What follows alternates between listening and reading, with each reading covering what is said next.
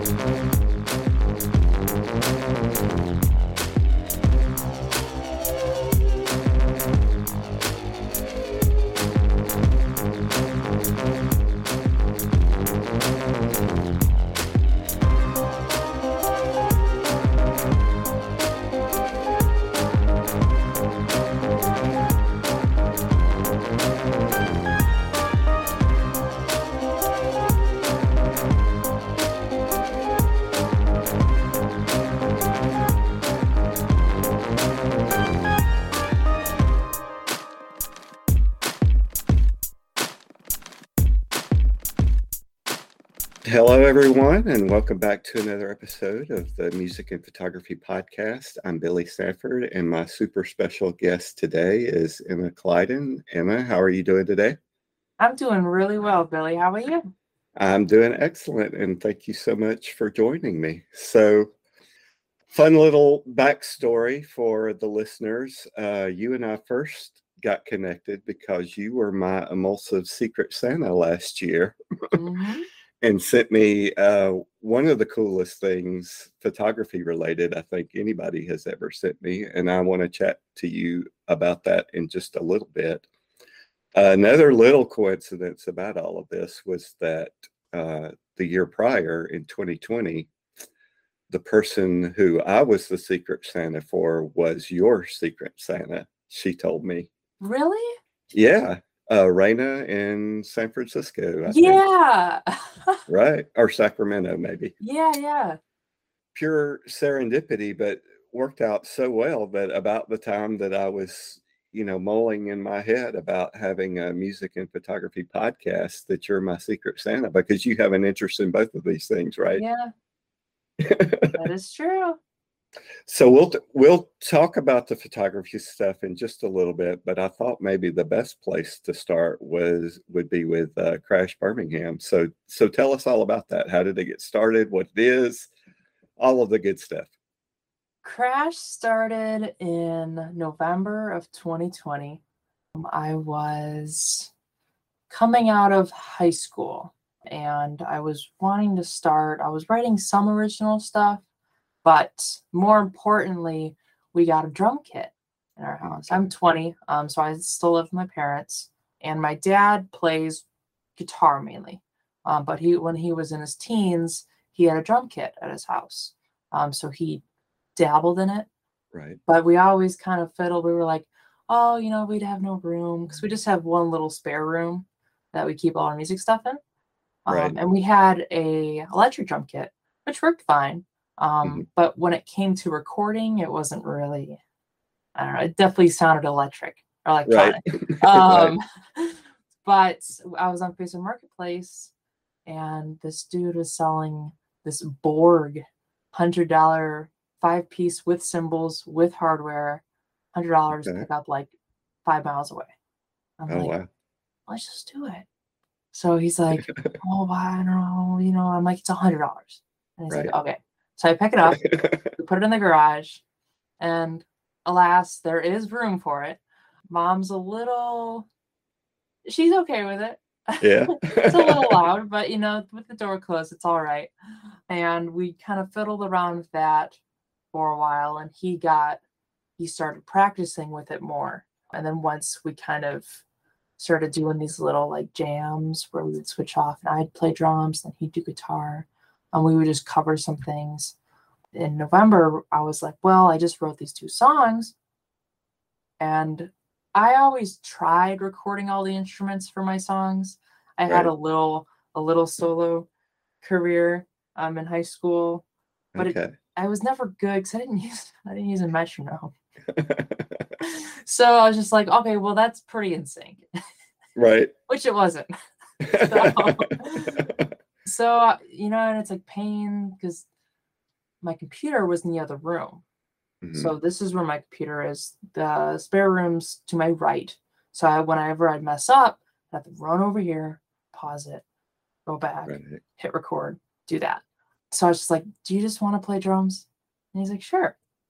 So that's how Crash started. Okay. Um, it was kind of a COVID necessity, I guess. That's how he says it. Uh, there wasn't any other drummers, which there wasn't. So, but it definitely makes practicing easy. So you don't have to like, well, you know, you live with each other. So you know when they're free.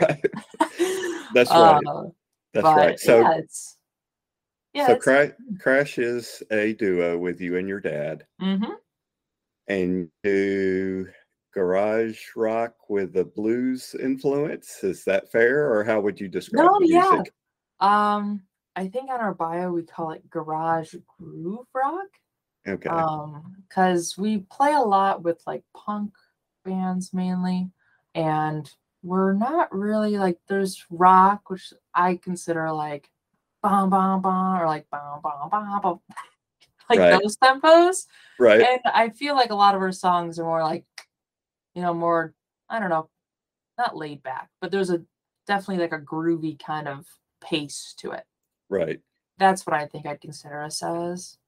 Okay. Um, like and I know, did... sorry. No, go ahead. Um, there's a band by us called Sweetie, and they're another two piece. Mm-hmm. Um, and they consider themselves digestible punk. Okay. Um, and I think that's a really cute term. Um, right. So, absolutely. Yeah. And y'all are in the greater Chicago area, mm-hmm. right? Or so anybody who might be out there that wants to come see y'all, that's where they should be looking. Yeah, we're southwest suburbs, about forty minutes. So we play a lot of the kind of the suburbs ring, um, but we do go downtown a few times a year. Okay. Okay. You mentioned playing or doing some solo stuff in high school. I mean, did your dad teach you music or did you just pick it up yourself or how did all that get started? So my dad always tried pushing guitar on me or like he was there for me. And I was more into Guitar Hero. Mm-hmm. um, you know, I, I'd pick it up for a week and I'd be like, oh my God. And then I'd be like, oh, I want that guitar. And he'd buy it for me and then I'd drop it. So fourth, fifth time around, it was seventh grade. Um, I'm a choir kid. So I was in choir and okay. we had a talent show.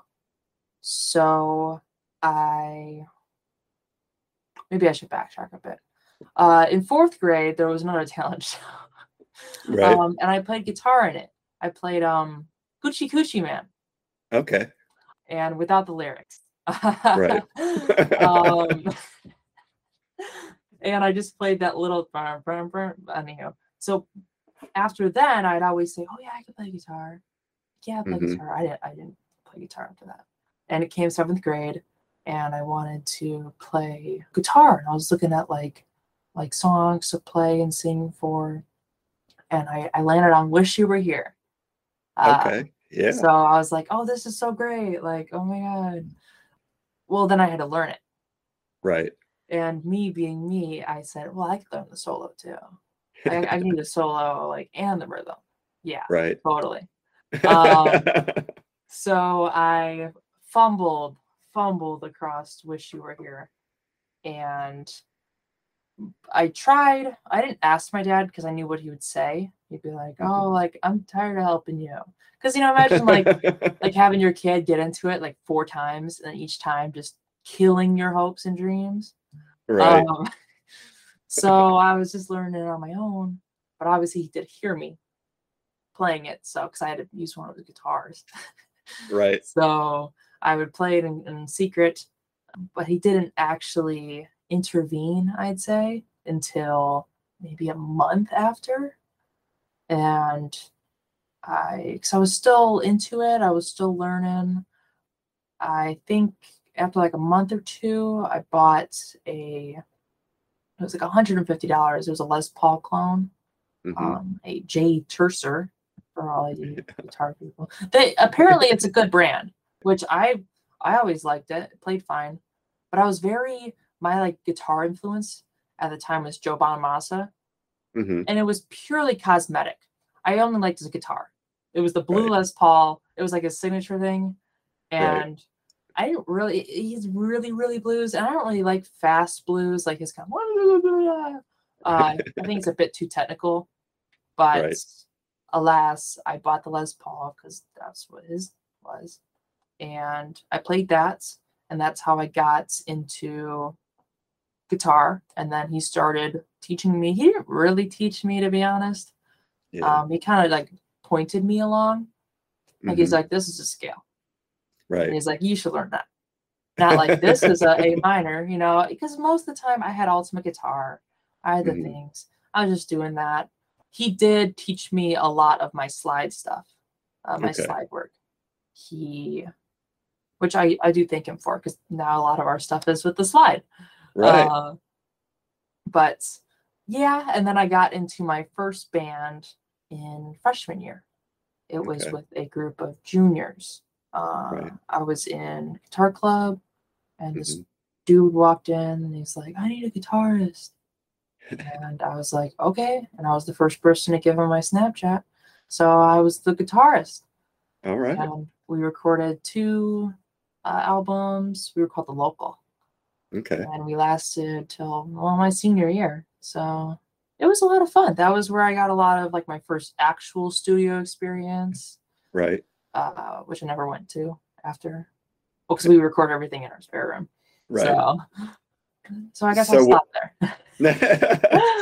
Well, it's it's good, because I wanted to ask you in general about playing with your dad, because that that seems like kind of a unique experience, and and so you probably have a frame of reference for that as compared to like playing with these other people that you played with before. I mean, what is that like? Is it like a, you know, great or or do you get on each other's nerves because you do have to live with each other when you're doing non-musical things as well?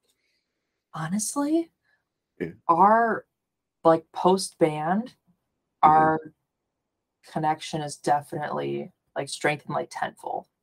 Really? Um, it was already pretty like we're we're just only three of us. I'm an only child, mm-hmm. uh, so it's not too much like to kind of get in between us. Right. My mom and my dad, but there's something to driving two hours to a gig, and then playing with your dad, and then like. Driving two hours back, it's different from like vacation. So you're right. kind of in, it's like a little job. And right. you got to uphold, you got to practice. And thankfully we have people to impress, I guess. uh, so I honestly doesn't, we don't really get, if anything, uh, we get on my mom's nerves, because right. the more confident he gets with music, the more he wants to do, because he, he's been playing guitar for twenty years, but this is his first time playing live. Okay. So it's his first kind of taste, and right. he's liking it. So oh, yeah. uh, we do, we host our open mic night uh, yeah. at our local place, and he does that. He plays a lot there. It's really, it's pretty smooth sailing. I direct most of our stuff. Mm-hmm. I write, um, I guess everything. And I do most of the creative stuff. Right. It is nice to have a financially stable band member sure. who happens to be your father. Right. Um, that is definitely a big, big change compared to. It's also great because I am twenty, mm-hmm. and I can't technically get into like the bars for twenty-one. Right. Um, but my parent is in the band. So sure. I can play. Right. Uh, we recently used that. I guess it's not a, eh, it's not a loophole. Uh, the place we played back in June, uh, it was twenty-one plus, and okay. I was like, well, and he was like, okay, you can play. That's right. Uh, you have parental supervision. Mm-hmm. Well, the the playing live part was something I wanted to ask you about too. You know, sort of. It's one of the things uh, about music and photography. Photography is often like a solo pursuit, yeah. and, and you don't get sort of that immediate feedback to what you're doing. Uh, but with music, if you're playing in front of a crowd, you do, and you, you bring energy to it already, and then you're getting that feedback, and that is sort of energy coming back mm-hmm. to you.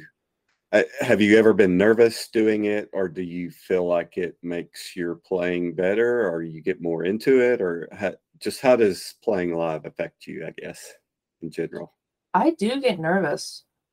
I do think that is my, I have like a, just like a, an underlying anxiety.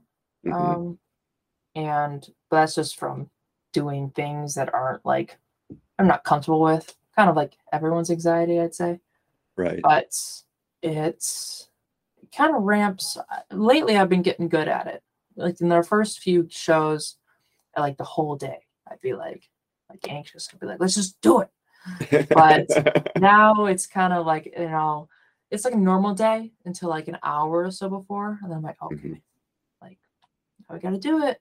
And then the five minutes before, then it's like, okay, okay. And then once you get up there and you're playing, then it's like, okay, we're fine.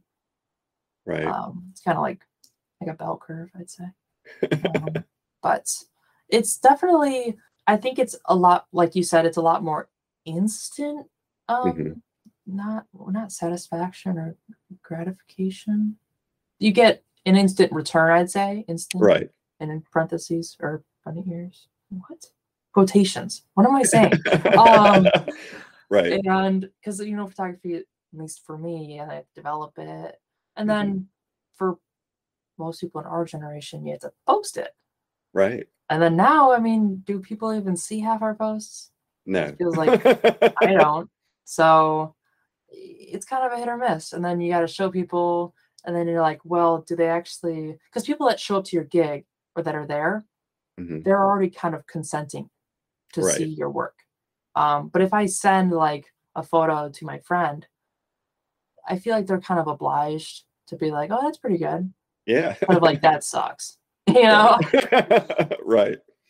But I, yeah, I mean, I do feel like we're in a weird, we haven't really found our kind of group or our audience base yet. Like right. I have, I have it in my mind, but we haven't found who to be playing with to get to those people. Right. Like I think our most, our most inline band that we've played with in the Chicago area is a band called Nora Marks. They're okay. pretty popular around here. They're more, I'd say, like nineties, two thousands kind of rock. Right. A little slower, but definitely still hard. Um, right. But we're a lot, a lot of the stuff we're still playing is with like punk or like heavy, heavy rock or, or a lot right. of mosh pits. Right. I don't think we're a big mosh pit band. Like two songs maybe. Right. So I feel like we kind of kill the vibe once it's like, okay, I'm going to play an acoustic guitar only song. You know? Right, right. Yeah, I was going to say if you're playing mostly, I, I mean, if, if the shows also have punk bands and there are, and if there's crowds there to see punk, uh, not to say that they wouldn't enjoy what y'all are doing, but I wouldn't call what y'all are doing punk. But, you know, still some some crossover. You know, for people like me who enjoy both, could mm-hmm. enjoy uh, the, the whole show. You mentioned Joe Bonamassa, and when I first reached out and, and asked about some of your influences or people you enjoyed, you you also gave me the other gift of turning me on to Josh Turner's mm-hmm. guitar YouTube channel. And it's not as though that was a big secret. I just wasn't aware, but he's got right. million, millions of followers and views. So I just, I wasn't aware, but I, I wouldn't call what he does exactly what y'all do either. He, I get a, a big kind of folk vibe yeah. from him. Is that what you enjoy about his music, or, or talk a little bit about that? Okay. So for my intervention, but this is Josh Turner guitar. There is a Josh right. Turner music guy, but right. this is the YouTuber dude. He has been doing videos for like ten years now or whatever, however long. And he is just exceptionally good at playing guitar, but he has this great chemistry with his bandmate. Um, Carson. Carson. Uh, Carson yeah. McKee. McKee, McKee, I think it's McKee. Uh, they, they're two, I mean, Carson's voice is super, it can definitely get low, right. as I'm sure you've heard. And uh, oh, yeah. Josh has a great kind of just counteracting balance with that vocal mm-hmm. and alone or with groups, his way of mixing the songs, and a lot of his stuff he does is in like public areas and stuff and outdoor right. spaces, unconventional locations, conventional. Right. And he does a great job of making it all kind of fit together. Yeah. And I know you've seen some of my videos. I do. I basically copy them. I just take my guitar and I'll bring a friend and we'll go somewhere and we'll record something with my little Zoom recorder. And that's kind of my way of trying to take some of that influence from him. But he right. is just like, I, he got me into finger picking. Okay. I yeah. was never, it was about a year ago, maybe last February. And he played um, a Sitting on Top of the World by that one dude. I don't remember. And it was just so good. And I'd listen to that song every day on the way to work. Right. And I'm like, you know what? Maybe I should learn it. It was hard. But right. it was also my first. It took me like four months. And then I recorded that with my little recorder. Um, but through that, I was able to kind of kickstart the finger picking. And over time, it's gotten, now I can finger pick most songs. Right. Um, to a, a level. Um, but that's kind of where I've gotten that side of my acoustic playing from. Okay. I, I just, yeah. I can listen to his stuff forever. And you and your dad have a version of Sitting on Top of the World on your YouTube channel, right? Yeah. Yeah. I, I forgot about that. Yeah, because I was, I was really into it. Or, um, I think that was a cover of some other dudes. Maybe it was the original version, but I was, and he was just playing on a piano. I was like, well, let's record it. Right. Okay. So, well, who who were some of the other groups that you listened to, artists? Just well, growing up in general. Yeah, we're as a group obviously very influenced by like White Stripes, Black Keys. Right. I mean, that's kind of who. Well, that's pretty much what we're doing. We're just like, well, let's do it for fun. And then yeah. if we like get big, then they're like, oh, you copied. And then, oh, no. But like, if we do get big, I'll be like, yeah, dude. Like, it's obvious. And right. Like, it's okay. And then I'll get Jack's phone number. And then it'll be, buzz, it'll be great. But other than that, we, um, I personally, I'm more into folk. Mm-hmm. I do like, like the bluegrass folk. Of right. whatever yesteryear, but Daddy's more into like the classic rock. Right. He's not. I've been expanding more. I've been going on, what's it called? Bandcamp. Yes. Um, I go on there like if you scroll to the bottom, you see like the genres, mm-hmm. and then I just click like vinyl, best-selling vinyl, and then just click. I mean, my friend will play a game. Well, like we won't leave the site until we have three new. Like songs that we like. Okay. Um, and that's where I find a lot of, I've been getting into jazz and folk, a little bit of blues stuff. So like a lot of yeah. the, like I listened to a lot of The Who. The Who was my first band that I saw. Right. I was twelve. Okay. Somewhere. It was Quadrophenia, the whole album. Oh man. Don't remember any of it. Well, no, I do. Because the first song I was like, or the, what was it? It was Quadrophenia, like the eight minute instrumental song that they have in the middle there. And I'm mm-hmm. like, where are the words? Because yeah. they don't, yeah, so they just play. That's it. um, that was one of the coolest shows I ever went to. It was, Eric Clapton was the headliner, um, but Pete Townsend opened for him solo. Huh. Oh, so that, okay. That was like a one, two punch of uh, rock history. Yeah. That was a great night. You know what? I will tell you, speaking of one-two punches, mm-hmm. we went to see The Who. I think I've seen The Who maybe like four times, but I've stopped because, uh, I don't know, it's a little too old for me now. It's only yeah. been like four years. But, um, we uh, we were going up to, can you see that? No. The poster's up there. It was twenty seventeen, okay. and they were playing like, what do you like, twenty shows? Half of them were in South America. They were in Grand Rapids, Michigan. And their their opener was a band called the London Souls. Okay. I beep and eat up the London Souls. They released two albums. They're from New York. One, it's Tash Neal and the drummer dude, two-piece. was a three-piece. And their two albums, one was twenty twelve, one was twenty fifteen. They, oh man, like the live set, just look up the London Souls. That, like, they are so, the drummer is so in the pockets, as they say. Right. It's crazy. Like, I just eat up their stuff. And I remember they came to Chicago. First time I saw them, I was like maybe sixth or eighth grade. Mm-hmm. And they were playing at the, the, like right next to the Bean, there's this like auditorium thing. And they were playing like eight to nine. They were the last in like a list. And we were like one of like ten people there maybe. That was their okay. first time in Chicago. I was just eating it up. Right. And I don't even think, I didn't bring a pen, so they couldn't sign the thingy. But we bought a C D from them. And they were opening up for The Who in Grand Rapids.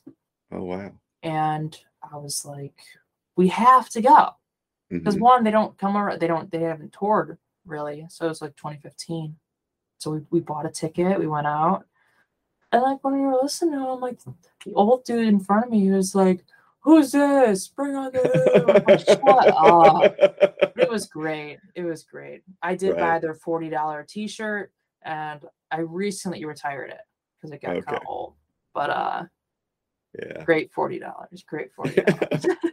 Yeah. No, I mean, that is so cool to get to see, you know, a band that you like kind of before other people know about them, and, and see mm-hmm. them in a small place, in a small crowd, and then get to see them like on the big stage. Yeah. It's, it's cool to see that, that journey.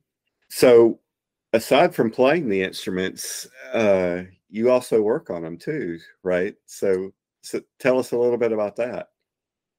Yeah, uh, work on them. And I, well, I guess I'll, because kind of the main thing. I have a Mustang. Okay. It's a seafoam green Mustang I got on, what's it called? Reverb.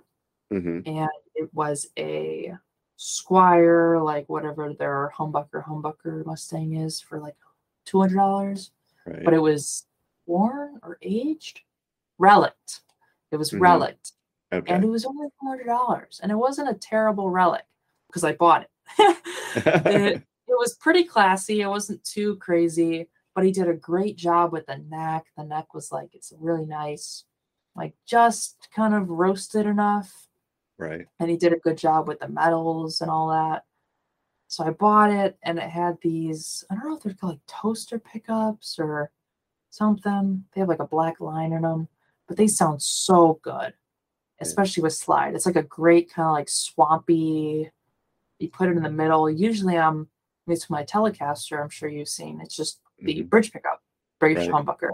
And I, that's actually, I don't know if you know, that was originally a humbucker, humbucker Tele. Okay.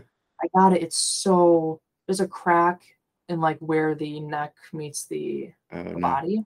Yeah, uh, which is why I'm always a little scared to bend the neck. Right. But it was this, it was like the cheapest Mexican Tele that you could buy at Guitar Center. It was like four hundred dollars. Mm-hmm. There was cracks. He looks like he took sandpaper or steel mm-hmm. wool to the front. It's this silver finish, but it's so, I love beat up guitars. Right. And that is like the golden. And I love humbuckers. So I bought it. And then I realized I didn't. I wasn't using the uh, neck pickup, so mm-hmm. I just took it out. So right. there was a hole there for a while, and then I realized I could just get a uh, what's the Telecaster's, the Esquire, right? An Esquire right. humbucker that just covers up the hole. Now I have an Esquire humbucker. There you go. Telecaster. So that's how I did that, and I like the single pickup, just easier. I used the t- one tone knob, one volume knob. Right. And I really like the tone on the seafoam green Mustang, but we were incorporating more slide into our set. Mm-hmm. I was tuning like three times because I'm an open G, open D, E, right. standard. It wasn't working. So it was actually the set I'm going to detour for two minutes. Okay. We played the first, I, I lied, I, I, the first band I saw was Johnny Winter. Okay. Um, it was in a small town called Watsika in central Illinois, this small, small little theater. And I was eleven or something. And I drove out and I slept on the way home. And I barely remember it. We were front row, though, because there's only like, I don't know, one hundred fifty seats. Right. And we were just shits and giggles. It was October of twenty twenty-one. Mm-hmm. And I was like, oh, man, wouldn't it be so cool if we could play at the first place I saw, like, you know, like saw my first show. Right. So I'm looking on the Wasika's website. I'm like, okay, so like they're, they're still active because it's twenty twenty-one. So I'm like, is COVID still affecting them? Right. You know, whatnot. And they were still doing it. They opened up. I think their first show was in like the first of October. And this is October like eighth or something. Right. And I'm like, well, let me just email them. So email them like, hey, you know, blah, blah, blah. Tell them the story. Tell them who we are. And he gets back and I'm at work. Um, gets back in like a day. And he's like, yeah, could you come play in front of uh, uh, Ginger Baker's Sons band next week? Oh, I'm wow. Like, okay. Do we have to pay? Like, like what's the trick? Right. But uh, yeah. yeah, so he does like a little tribute band thing with like five other people. Right. So we we drove down that next week. We, we had like, a, it was like twenty-five minute set. Mm-hmm. And I brought both the Mustang and the Telecaster because mm-hmm. I'm like, well, no time to tune. And, but, you know, this is like, it's a theater. So I'm like, I can't like go out. Like we're obviously monochrome. This seafoam green Mustang is not going to cut it. Right. So what do I do? I buy a roll of uh, electrical tape. I go, doop, doop, all along it. And I kept that on for two weeks until I bought the black Squire Mustang for one hundred eighty dollars. And then I was able to take off the electrical tape, which didn't leave residue. I was okay. surprised. I'm like, yeah. Did I just kill my Mustang? But it went fine. And I decided to put a P ninety in the bridge. Okay. Um, I got, it was surprisingly easy to get every the only thing that I think I messed up was the pots. Okay. Um, I got I looked up guides. I think I did it, but mm. the what does he call it? Actuation, or you know how it was like linear and like whatever. Right. Basically, it doesn't get loud until like eight or nine. Right. So I just keep it on ten. There you go. um, but I did a P ninety in the bridge. I got a custom pickguard for like thirty bucks card. Mm-hmm. And then I, I did my first ever refinishing, I think mm-hmm. you call it. I, I sanded so, yeah. the, because, oh man, the Squire neck, like necks, I just, ugh, like the bare like, white wood, it's just, ugh. So I sanded that down. I did like the, the coat with the, the gun stock coat or whatever they recommend. And I got it nice and glossy. But right. The big job was making the headstock black because mm-hmm. I saw some gnarly pictures of some all black Mustangs and Telecasters. Right. Um, and I was like, I gotta do it. I gotta do it. So I sanded it. I did it all. It honestly, the polish turned out good, mm-hmm. but I didn't put enough clear coat on, I think. So I did wear through some of the black. Right. But it, from afar, which is what it, you're seeing it from, it looks great. Yeah. And yeah. I did the, you can use a wood stainer pen to mm-hmm. stain your fretboard darker. Works great. Right. Haven't had it rub off. It's, yeah. yeah, that's probably my, yeah, I don't know what it cost me. It was two hundred for the guitar. I'd say four hundred. Yeah. Being generous. Yeah. But, yeah, it's treating me well. It hasn't, hasn't pooped out yet, which is great. I don't, the only thing is, is I, I think I, I was teetering with going with, with the neck pickup select mm-hmm. or like, like putting in the neck instead of the bridge. Yeah. Cause with the slide, I want it to be that my, my dedicated slide.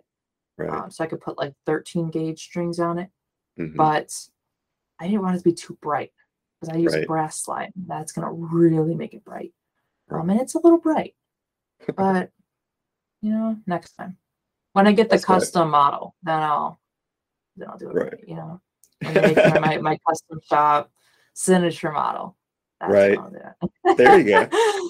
There you go. So at, at the at the beginning, I mentioned that you had sent me this cool thing as part of the Secret Santa, and it was a three by four wet plate. And you had mentioned in the note that you had been doing some of that. So just to get into a little bit of the photography talk, I mean, how how did you get into that, and and kind of what's your process for that? Well, I'll start very briefly. I started film. I took zero photographs before junior year. So that mm-hmm. was maybe three, four, four years ago. Right. And it was the homecoming week. Mm-hmm. So the theme for the day was uh, Hawaiian theme. Mm-hmm. So I was at Goodwill. And I was like, well, I was looking for like the Hawaiian shirts. I got a Hawaiian shirt. And in the case, there was a six dollar like camera, S L R. Mm-hmm. I was like, okay. well, I could be like a tourist. Yeah. So I bought it. I bought it for fifty cents because my friend worked there. So she right. just changed the price. Yeah. right. So, uh, and I was like, looking, I'm like, oh, it's a film camera. So, um, this is twenty seventeen, mm-hmm. twenty eighteen. So it was still like, I don't think it was really coming in for like people my age. Like now everyone has a point and shoot or something right. like that. But I was like, oh, I could put like film. So I go to Walmart at six a.m. Right. Bad idea. Just in general. Um, and I get their Fujifilm two hundred, like three pack for twenty bucks or whatever right. the same price it was. And I load it in quotation marks. I did not load it because I was just trying. I thought if I just like put it in to the sprockets and didn't like actually push it into like the, the little lip slot, right. that it'd just catch on. Right. Well, it didn't. So that's how I started film. Okay. And I actually, I took that camera that weekend. I, we were going to New York. Mm-hmm. And I said, screw it. I'm going to shoot only film. Mm-hmm. And somehow it came out. And oh, that's wow. how I kind of started my uh, my film side of my photography. Right. Which is kind of all of my photography. um, but how I got into wet plate was two years later. I slowly progressed from thirty-five to one twenty, mm-hmm. and then I got to four by five, and it was graduation. I graduated twenty twenty, okay. uh, and I, because I graduated high school, I, I was getting, I'm a middle-class family, so like my grandma gave me money, I got money.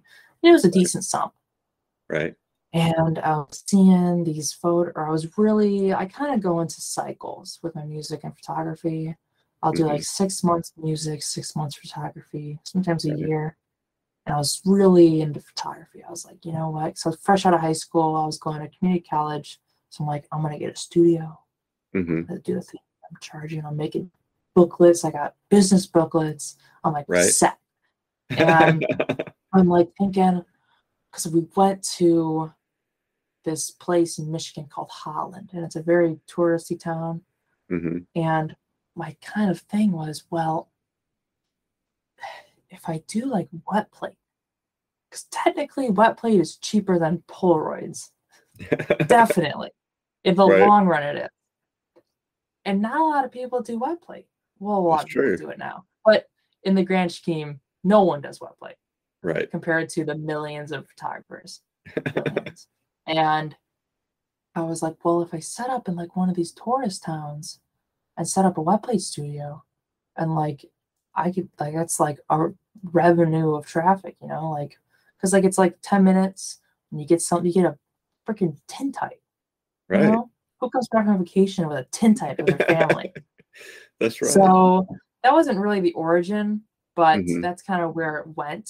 I was just it was probably some boring story about finding it on YouTube and like, wow, it's so cool. And I spent I bought the uh, the Bostick and Sullivan starter right. kits, okay. and I nothing they are absolutely amazing. They have sent me, because obviously I'm horrible at mixing chemicals. So I messed up like a batch of this thing that was like eighty bucks. They oh, sent wow. me a new one.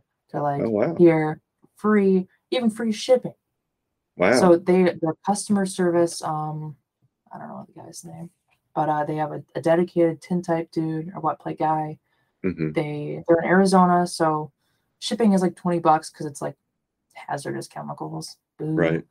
Uh, but they, the support is amazing, and they helped me out so much and all this crap. And I, they should definitely, I, the kit's like three hundred bucks for a four by five, like set mm-hmm. eight by tens more, but okay. nothing. They do great stuff. And that's how I do all my stuff. I don't mix any fancy stuff, right. stuff, stuff, stuff. Uh, but that's how I got into wet plates. And wet plate was very, my mom was very into it. My okay. dad wasn't. Not so much. He was like, where are you going to be doing this? In our bathroom? Right. And with what chemicals? And I'm like, blah, blah, blah, blah, blah, blah, blah. So he like partially consented to it. Right. But my mom was like, no, we're doing it. So, because we have a big garden. So she's like, I yeah. can get flower photos and all this stuff. And it worked. It worked out. Um, yeah. The sink's a little stained. Yeah. Um, but we're redoing the bathroom anyway, so it's fine. Yeah. uh, but it's, I definitely don't do it as I honestly I haven't done it any time this summer. I've been so uh start busy with work and everything. But yeah. when I do do out and do it, do out and do it, uh it's it's always rewarding. The first yeah. few times was definitely stressful. Right. Um So I'm like, why does this look like this? Like I got the photo, but it just wasn't really looking right. And then right. the next year, since the chemicals sat, mm-hmm. there was particles and stuff. And I'm like, yeah. what is this? So half my summer was just me finicking with chemicals and solvents. Right. It's, a, it's definitely a headache. Definitely. Yeah. Well, um, it was it was very yeah. cool. I I had never held one. I probably have seen one in person, but had never uh, actually held one. So that was very cool, very cool thing to have sent. I, I, I did see at one point you were playing around with a little bit of Polaroid, but what what other photography things do you yeah. enjoy? I um, you are right. I did. Is there video on this, or is it just podcast? Just uh, audio. Okay. Yeah. Um, I got a camera from, I will shout them out, S X something, S X Ivy, Seven. S X Ivy, Ivy Y. Okay. Um, specifically Jeremy at Instagram, D R S X seventy. Okay. Um, he works for S X Ivy, but I just went through him in particular, and mm-hmm. uh. He he's good customer service, um, but I got a specialty because I've been using a Polaroid Impulse, mm-hmm. not the A F, just right, just bare bones. uh, and it sits. It's great because the whole family knows how to use it. You just press the button. Right. Um, but I was looking. I got more and more. The film turned more and more into a Polaroid. Or sorry, the fridge turned into a Polaroid fridge because I was finding like ten packs for like one hundred dollars, right? Which is a great deal. Yeah. Um, and I'm for like, sure. well, maybe I should kind of up my Polaroid game. Yeah. So I found this S X seventy on Facebook Marketplace for one hundred dollars. It was like this alpha version. Mm-hmm. I don't know. And it worked, supposedly. So I was talking and I was like, well, I don't really want this. I want an autofocus one. Right. And so I'm talking to the dude. I'm like, yeah, well, we could trade it out. So I traded him mine for his. Mm-hmm. I got an autofocus one. He gave me a cool skin. Um, I didn't realize how much of a headache the S X seventy is mm-hmm. for like autofocus, auto, well, not auto exposure, but like autofocus in particular. Right. Um, So I'm like, oh, I'll just get an adapter. I'm like, well, I need an adapter for the flash too. And then it's like, this thing is a foot long. So I, I got it. It's great. That's what I shoot on. I put it in a nice little pouch mm-hmm. or a little like bag thingy. Um, and that's how I shoot. It's crazy like how sharp some of these photos are. And I just used the, oh, I got it converted for six hundred film. Okay. That was a big thing. So I don't shoot a six seventy film. Right. And I don't want to use a flash for what one forty I S O. Right. No thanks. So that works great. That's why I've been shooting, shooting so many Polaroids. I've been digging the circle frame. Oh yeah. Um, that's fun. A lot of people, you'd be surprised how many people are like, it's a circle. Like I think I've gotten ten people that are like, whoa. And I'm like, yeah. So that a lot of Polaroid I've been doing. And other than that, I haven't shot Super eight in a while. Mm-hmm. I just haven't been in the mood to spend a hundred dollars on three minutes of film. No, that is it's pretty steep. That Super eight process is is costly. Not not a lot of bang for your buck. That three minutes, like you said. Yeah. So, sort of one of the last thing I was curious about. One of the other things you sent me was a zine that you had done. Yeah. And so that's sort of like a photo project. And and you've also put together for Crash uh, album, collection of songs, collection of photos, sort of a, a similar effort to put together a project, but one is musical and one is yeah. uh, visual. What kind of compare those two processes? Was was one of them easier or more difficult, or did you get something completely different out of out of those two efforts? Kind of what are your thoughts there? I got out of both of them equally, or the yeah. amount of stuff. I think the the zine was very interesting because I never really put a body of work together right. around some sort of like vague idea. Right. It was very, I remember laying out all the photos on my table and I was like, wow, it's never had to like organize like photos into like a sequence. Mm-hmm. It was just by date in my negative folder. So it was very cool to be able to move them around and like, oh, that goes well with that. Right. And it's similar to, I would say the album is harder. Mm-hmm. That's just because I had to record it, mix right. it, you know, so that's kind of cheating. But I do think the hardest part for me is the album cover and the album art, because mm-hmm. I judge books by their cover. I sure. judge albums by their cover. And I assume that people are going to judge mine by my cover. Right. And, you know, if I have this great work, but a crappy cover, I'm I'm not going to click on it. I wouldn't click on it. Right. Um, I end up cl- clicking on tons of stuff that I'm not interested to, but I'm interested in the cover. um, and which is why, like, a lot of these local artists, like, it feels like they skimp out on the cover, and I'm like, dude, I wouldn't click on that if I were listening, if I were scrolling. Like, right.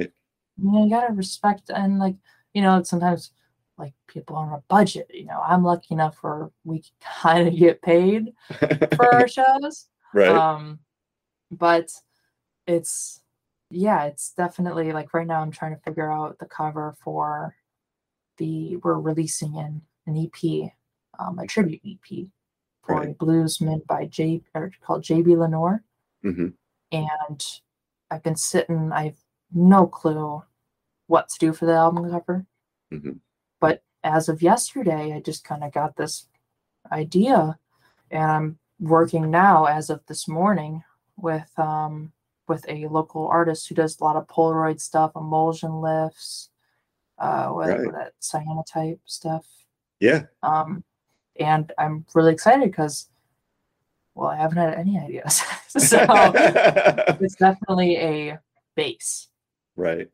But yeah, uh, I definitely think the the music is harder just because there's more elements. But at the same time, you know, just replace writing the songs with finding a good photo and then right. doing that forty times. Right. You know? Yeah. So they're, they're probably pretty equal. Okay.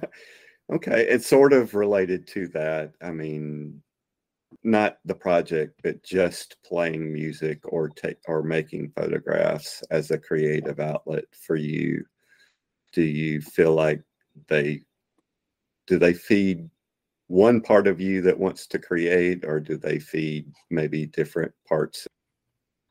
I definitely, I don't think, me personally, I don't really get like cross, uh, what do you call it? Cross-inspired maybe. Mm-hmm. So like when I listen to like a good song, I'm like, wow, I want to write a good song. Right. Or when I see a good photo, it's photo.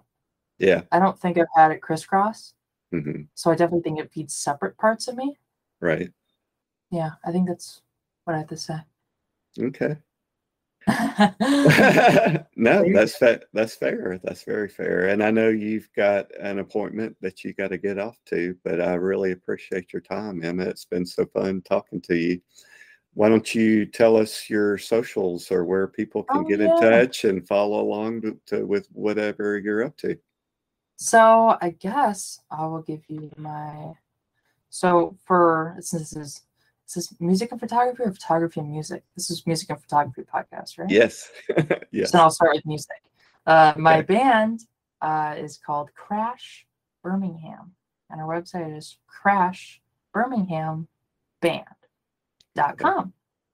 We're also on Instagram at Crash Birmingham. And then for my photo stuff, it's a little sparse, but it is Sprocket, like a film sprocket, Sprocket mm-hmm. Run, R U N. All right. Yep. And I will include those in the show notes, and not positive when this is going to go out, but if people check the website, they can see if you've got any shows coming up at that time, right? Yeah, we got one for September thirtieth, I know, um, mm-hmm. and then October eighteenth, both in the Chicago area. All right. Awesome. Well, thank you so much again, Emma. No problem, Billy. This was really fun. I want to thank Emma Clyden again for joining me to talk about her musical and photographic experiences. Please do check out her links and some of the Crash Birmingham music that she makes with her dad. Thanks as always to Mike Gutterman for our theme song, Timeless. Mike makes all sorts of music available for content creators on his Bandcamp page at mike gutterman dot bandcamp dot com. And thanks to the team over at Sunny sixteen, without whom this podcast wouldn't exist. Please do get in touch at sunny sixteen percents at gmail dot com with any topics you'd like to explore for the community.